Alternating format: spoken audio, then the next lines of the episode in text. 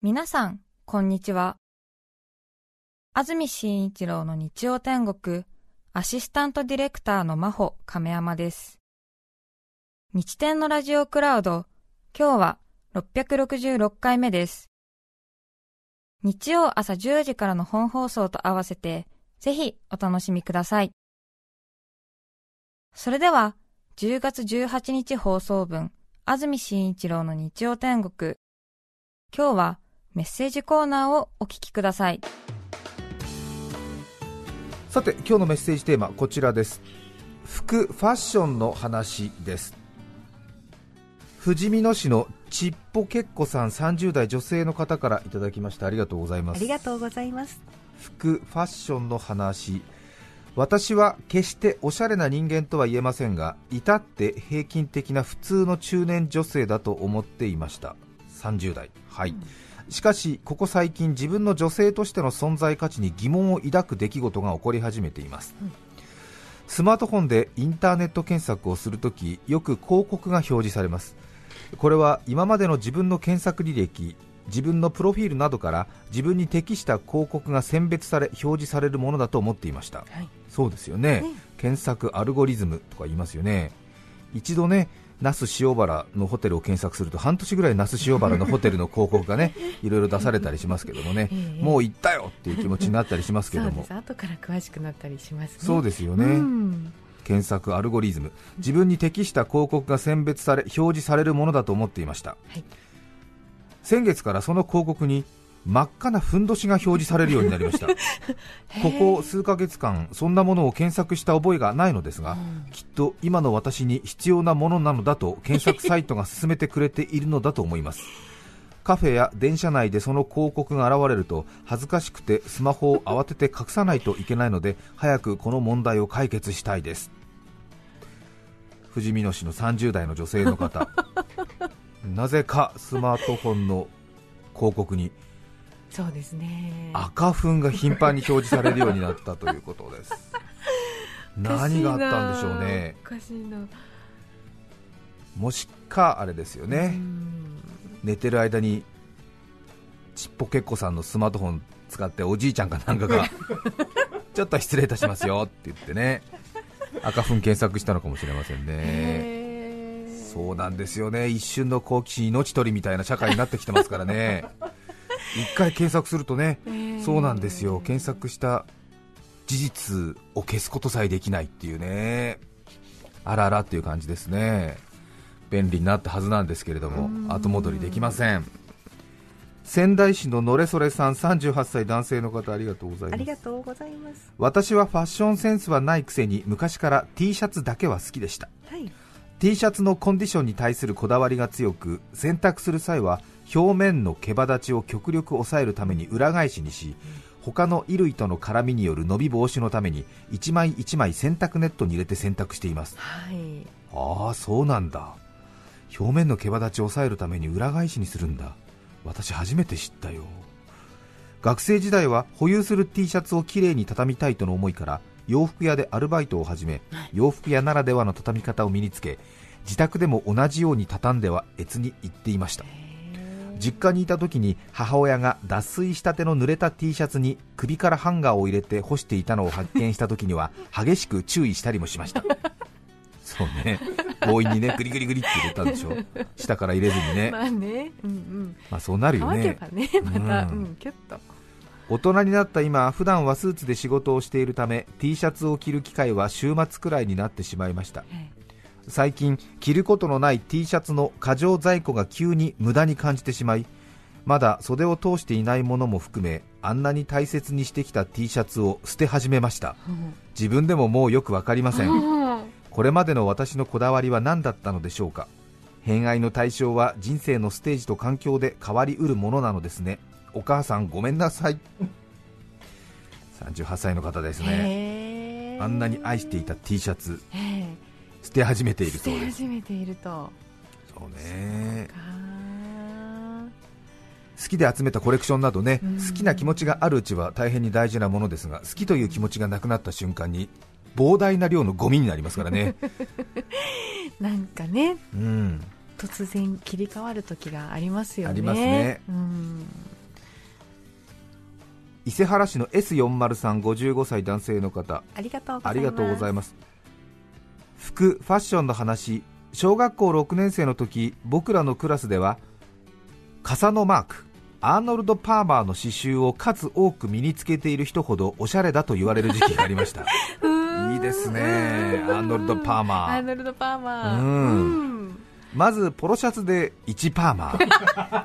V ネックセーターで2パーマーそして何といっても靴下ですね。靴下は大変にお得で内と外についているため左右で4となり合計すると6パーマーとなりだいたい6パーマーから7パーマーあればクラス一番のおしゃれさんとなり羨望の眼差しを向けられたものでした。今思い返すとクラス中に傘マークが触れ異様な光景であっただろう。昭和52年当時の神奈川の真ん中ら辺にある小学校のファッション事情をお知らせいたしました。リクエスト曲は井上陽水さんの「傘がない」最高だね403おしゃれアーノルド・パーマー。若い方はそうね。ちょっとね10年ぐらい前にリバイバルしたのでね。あの親子でね来てたりしてましたよねアーノルド・パーマーありましたね。傘のマークでねうん。黄色赤緑黒かな。うん。レナウンドねファミリーブランドですもんあそうねなんですよね。いえやー。そうーやって数えるんだ。1パーマー2パーマーそうそう靴下ね。内側と外側両方ついてる靴下ありましたよね。外にしかない場合はちゃんとね、考えて履かないと内々になっちゃってね。そうそうそうそうう。ん。こんにちは。くるぶしとくるぶしでこんにちはみたいになっちゃってね。ありましたね。ワンポイントブランドあったですね。アーノルド・パーマーーは誤解されてる方多いと思いますが私あのおしゃれではないんですがアパレルには大変詳しい方なので これ何度もお話しされてますよね。お話ししてますよね。ね。私に敬語を使ってしまいましたが 私お話ししてますよね。私が言うべきだった。何回も言ってると思いますけどもお付き合いしてきた女性はほとんどアパレルの方なんですね。そうなんですか？ええ。あそこは初めてですよ。そうですね。そういうことだったんですね。ちょっとずつ情報開示してますけども、ね、アパレルにお勤めの女性と付き合ってたことがあるという情報まではお伝えしてましたけども、実はほとんどええ私お付き合いしてきた女性はアパレル関係の方なんですね。そうですか。とにかく詳しい。ええ。うん。テレビのファッション通信とかね必ず見てましたからね。ええええ。あれ楽しい、うん。はい。新しいファッションブランドはジョン・カリアーノのデザインのっていうね、ね。ねそうそうそう。はい。アーノルド・パーマー、レナウンですよね、ええ。ちょっとレナウン残念なことになりましたけども、アーノルド・パーマーっていうプロゴルファーが作ったブランドだというふうに思ってらっしゃる方が多いかもしれませんけれども、日本にあるアパレルメーカーのレナウンがアーノルド・パーマーを起用したブランドを作って子供、男性、女性、それから家に使う雑貨すべてにこう今でいうところのね、うん。ギャップみたいな感じでファミリーブランドというものを作りまして大変なブームになったということですね、おしゃれでしたしね。そうでしたね。うん。あとはペンギンのマークのマンシングウェアですね。そうですね。うん、ゴルフとか。ゴルフ、うん、確かデサントですけどもね、うん、マンシングウェアとか、あとはワンポイントですとラコステですね。はい。ワニさん。ワニさん、右に口が開いてるとラコステ、左に口が開いてるとクロコダイルっていうね。えー、知らないですか、クロコダイル、お願いします。クロコダイル知らない。あららららららら そうですかそう。右に口が開いてるとラコステ、左に口が開いてるワニだと。クロコダイルっていうブランドなんですよね。今もあるはずですよ。えー、違うものなんだ。全く違うものですね、へー。でラコステとクロコダイルで裁判があったりしたんですけどもね。へー。結局それぞれのブランドとして OK ということになったみたいですよ、ラコステの方が歴史が古いのかな？うん。クロコダイルは昔中畑清さんとかのコマーシャルとかありましたよ、うん。中畑清クロコダイル着るみたいなねコマーシャルありました、ううんん。そうでしたか。ラコステはマークっていうものを本来は内側ジャケットの内側とかに示していたものを服の外側にマークとして初めてつけたのはラコステですからね、うん。ルネ・ラコステっていうね昔のテニスプレーヤーかな？の愛称がワニだったんでえラコステになったんですよね。ワニのマークになったんですけどね。うん。ワンポイントありましたね。皆さん他にワンポイントは何ですか？トロイとかどうでしょうね。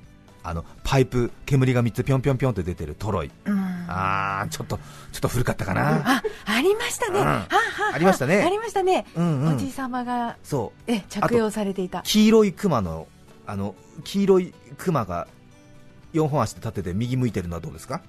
ゴールデンベアっていうジャック・ニクラウスが作ったメーカーですけどね。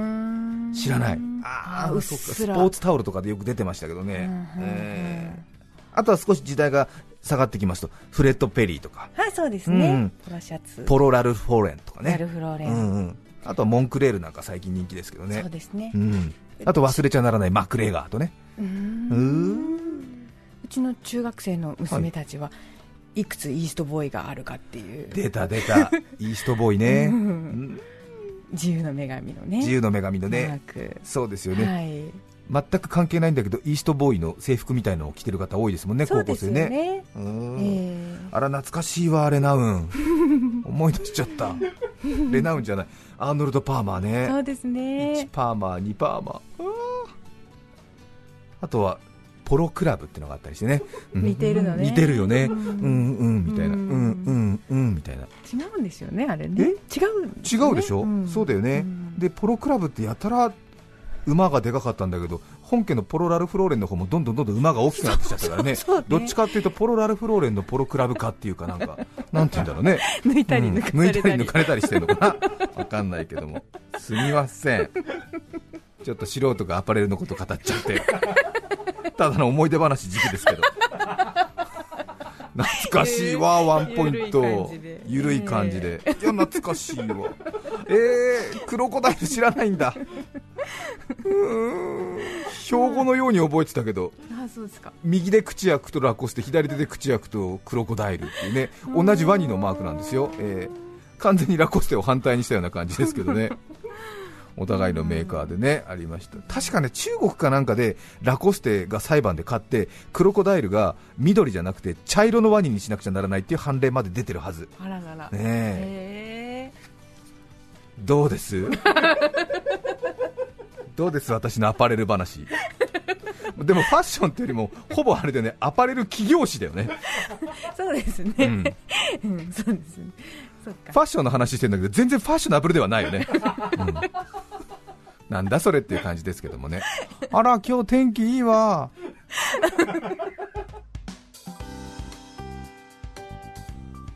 なんと元ラルフローレンの広報のお仕事をされていた方からメッセージが来ています。ありがとうございありますがとうございます。先ほどの話に仕事の手が止まりすぐにメールをと立ち上げました。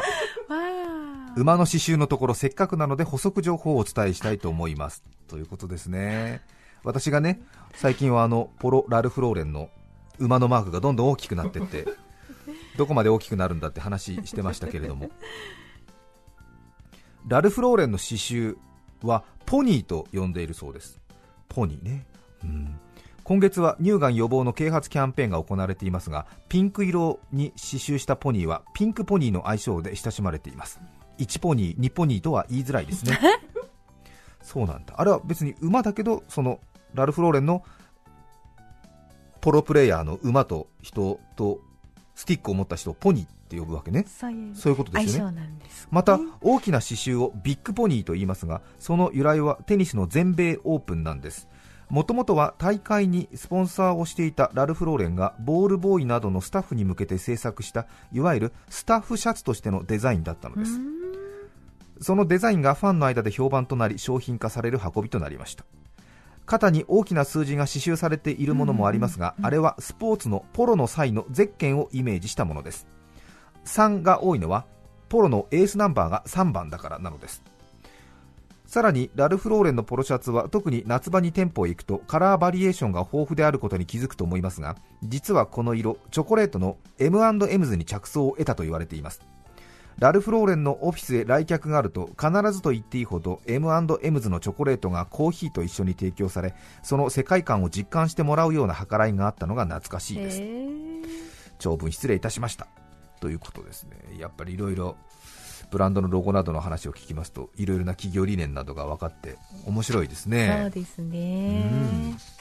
さて今日は服ファッションの話ですがホガソモグレさん54歳女性の方ありがとうございます。ありがとうございます。ファッションの用語がわからなくなったのはここ数年のことではありません。知らないうちにスパッツはレギンスになりジャンパーはブルゾンにニット帽はビーニーになっています。えー検索サイトのニュースなどに女優さんやタレントさんのコーディネートに賞賛の嵐的なトピックが上がっていますよね。先日も女優さんのマニッシュなセットアップ姿に驚きの声というのがあったのですがええ。どんな格好なのか全く想像ができませんでした。思わずマニッシュセットアップと声に出していたようでその場にいた娘が男性っぽい上下お揃いのコーディネートのことよねと教えてくれました。私は宝塚みたいなこと？ボーイッシュな三つ揃え？と言ったのですが 娘は逆に今度三つ揃えがピンとこないようでした。ファッション用語は進歩していますね。そうね。マニッシュね。男性的なってこと、うん。女性的なはフェミニンですか？あーそうですね。そうですか。三つ揃えね。スーツね。はあれ三つ揃えってスーツのことだよね。そうですね。そうだよね。ベストベスト入れての込みの三つ揃いだよねね。そうですかスパッツレギンストレンカ問題ね。トレンカね。ありましたね。ありますね。くるぶしより上で切れてるとレギンスでしょ、うん。で土踏まずまで覆っちゃうとトレンカとかになるんでしょ、そうですでねスパッツっていうのはレギンス的なことだけれども膝から上で切れてるのもスパッツって言ったりするのかな？言いますね。まるまる足を覆っちゃうのがタイツになるのかな、タイツ、スパッツ、レギンス、トレンカみたいなことだよね。ゲートルってのもありますよねってこともありますけどね。マキマキするもうのん。はあ。キャハーンみたいなことですよね。多分若い人はキャハーンって言うとえ何ですかそれってなるよね。そうですね。キャハンだよっていうね。うん。旅路に出る時。旅路に出るね、うん。うん。鉄鋼つけてか？鉄鋼。うん。来るかもよ。来るかな。来るかもしれないよ、ね和光市のガーハーさん30歳男性の方ありがとうございます。ありがとうございます。小学生の時に白い靴下を輪っかのようにゴムのところからめくり下ろして履くのが 妖精みたいでかっこいいと流行しました。あったね。ぐるぐるぐる下に下ろしていくのね、はい。うーん。爪先までめくった靴下を中央がくぼんだ円盤型にしてミニ UFO と呼びあったねあの赤血球みたいな形にするのね。あミニ UFO と呼びうんうん体育の着替えの時に飛ばして遊んでいると 女の子に当たり泣かせてしまいました。たまに思い出します。アホですね。あれはいつからやらなくなったんだろうね。靴下ねゴムのところはくるくるくるくるくるくるくるくるね。でかかと通過して全部やると本当になんだろうね。あのドーナツみたいになるもんね。妖精ね。うん確かにありましたなんだこれ？こういうんじゃないですか。こういうんじゃないでしょう。おかしいよね。本当おかしいよ。入間市の三丁さん36歳男性の方ありがとうごありざいます。がとうございます。以前休みの日に50代の上司の家にお呼ばれし会社の同僚数名で行ったのですが20代半ばの若手社員がダメージジーンズを履いてきたのです、うん私はいくら休日とはいえ上司の家に行くさらに呼んでもらっているのにダメージジーンズはどうなんだカジュアルすぎないかもう少し小綺麗な格好をするべきではと感じるももしかしたら自分の感覚が間違っているだけで別にダメージジーンズでもいいのかもなと思うようにして結局私は何も言いませんでした。はい。ただ自宅に帰ってからも頭の中でダメージジーンズはあり派なし派が戦うも結果引き分けていますね。世代によるでしょうね。ね。ダメージジーンズ。ちょっとねおしゃれでわざとに破れているジーンズですけどね。うん。どうですか？皆さんは。そうですね、うん。一応やめときなさいって思うかな、そうでしょうね、はい、決して迎合する必要はないと思いますよ。うん。私も後輩がもしねきちんとした場所に行くのにダメージジーンズ履いてきたらもう縫い合わせなさいそんくらい言いますかね。言うかな？わかんないけど。まあでもファッション難しいね。そうね。まああとダメージジーンズ着てる人にもよるけどね。そうダメージジーンズってのはあの他の部分にダメージがある人は着ちゃいけないからね。あれは引き算の美学だからね。そうでしょうよ、んそうですね。あの、うん。他のものが小綺麗だったらねそね。そうこ一点だけ投入っていうんだったらいいでしょうそだよねね。他にもダメージあったりね、前歯がはねもものすごい歯が抜けてるような人がダメージジーンズ履いてるともうおおダメージありすぎだよと思うもんね。ひたちなか市のひろこさん44歳女性の方ありがとうございます。ありがとうございます。20代から30代の頃当時付き合っていた彼の影響でコムデギャルソンをよく着ていました。先日実家を掃除した母から古い服だけどまだ着られそうだ。着られないならネットで売ればと引き取るように言われ持ち帰ってきました広げてみると10年以上前のものですが今見ても前衛的で芸術的な服です。日本製でもありました。着ていた当時の自分を想像すると茨城の田舎で変わった格好をしていて目立ったろうと思います。当時の彼とは別れて夫と知り合い結婚しましたが今はかなりシンプルな服装に変わりました。真面目でおとなしいガリ勉君な雰囲気です。合コンで知り合いましたが前衛的なファッションに身を包んだ私だったら口も利かなかったろうなと思います。古い服を片付けながら自分の歴史を振り返った時間でした。独身の時のねファッションと今の旦那さんと知り合って随分変わったということでしょうね。コムデ・ギャルソンをね、ええ。かっこいいですね。かっこいいですね。川久保玲さんですか、ね昔ね骨董通り歩いてると川久保さんがまだ歩いてたなんていうね話があったりなんかしましたよね。コムデ・ギャルソン。ご存知ですか？皆さんはね。ね。日本製がね多かったですよね。日本初の南青山のブランドですけどもね安心メトリー布の平面性を超えた表現ね。黒から赤に変わった時代がありましたもんね。黒はこれまでその色彩に対する否定ということでねあのーコムデ・ギャルソンは引いてたんだけれども、ええ。黒が流行色になったと今度は黒はもうやめましたですね。で今度は他の色の否定ということで赤をモチーフにし始めましたもんねコムデギャルソンの話。ね。そうですね。そうかそうか。うん。ごめんなさいね私ね。ちょっとキャラクターがブレブレになっちゃってね。さんだ。ええ。ちょっとね、大内純子さん的な、うん感じになっちゃって、今降臨。降臨した感じですよね。うん。大田区の二上かに子さん56歳女性の方からいただいています。先ほどの傘のマークの話を聞いて思い出しました、はいアーノルド・パーマー、はい。ワンポイントマークブームありましたね。うちの父は88歳今も元気で70代のお仲間と一緒にグランドゴルフを週5日楽しんでいます。週5日はすごいね。父は小学生の時戦時中だったのでとても物を大切にします。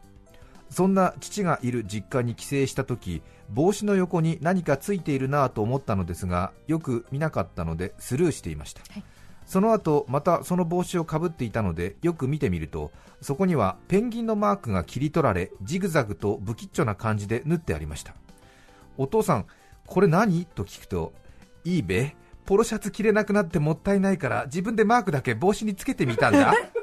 とブランドなど全く興味はないのですがそれは価値のあるロゴでもったいないから再利用したいと思ったようです父はとても満足げでした。年を重ねるごと可愛くなる父です。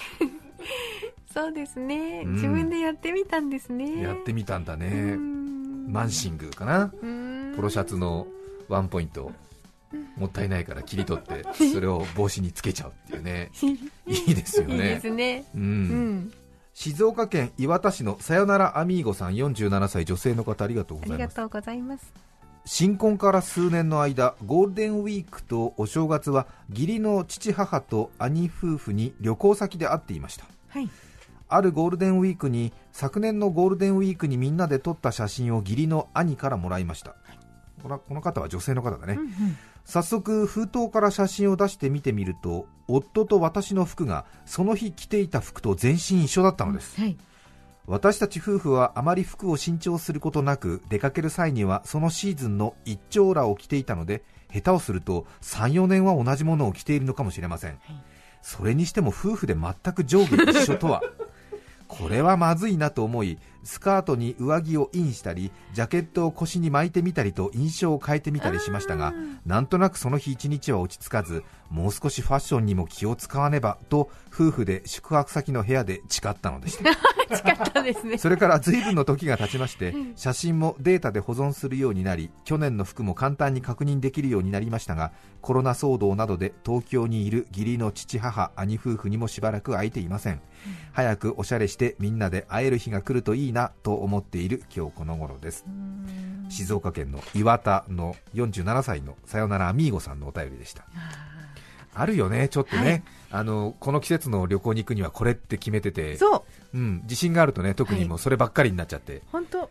で去年も来たよねって写真見せてもらうとあれ今日と一緒みたいな、本当そうです、うん。ええ夏の服海のそばで着る服とかも完全に一緒だったりしますよ、そうですよね、はい。また自信がある服着てるから表情にも張りがあったりしてね。それがなんか2年連続同じ顔みたいな。お前は高校球児かみたいな。同じユニフォームみたいな、うん、3年連続4回目の出場みたいな。この服みたいな いいと思う。同じで。いいと思うけどね。幸せ幸せ、はい。まあね。か逆にもう20年ぐらい続けるからね。そうですね、うん。そうですね。定点観測。10月18日放送分、安住紳一郎の日曜天国、メッセージコーナーをお聞きいただきました。それでは、今日はこの辺で失礼します。安住紳一郎の日曜天国人生は山あり谷ありモハメドあり今週もなんとか乗り切りましょうお聞きの放送は TBS ラジオ FM905 AM954 さて、来週10月25日の安住紳一郎の日曜天国、メッセージテーマは、恥ずかしい話。ゲストは、歴史学者、磯田道文さんです。それでは、来週も日曜朝10時、TBS ラジオでお会いしましょう。さようなら。安住紳一郎の TBS ラジオクラウドこれはあくまで試供品皆まで語れぬラジオクラウドぜひ本放送を聞きなされ954905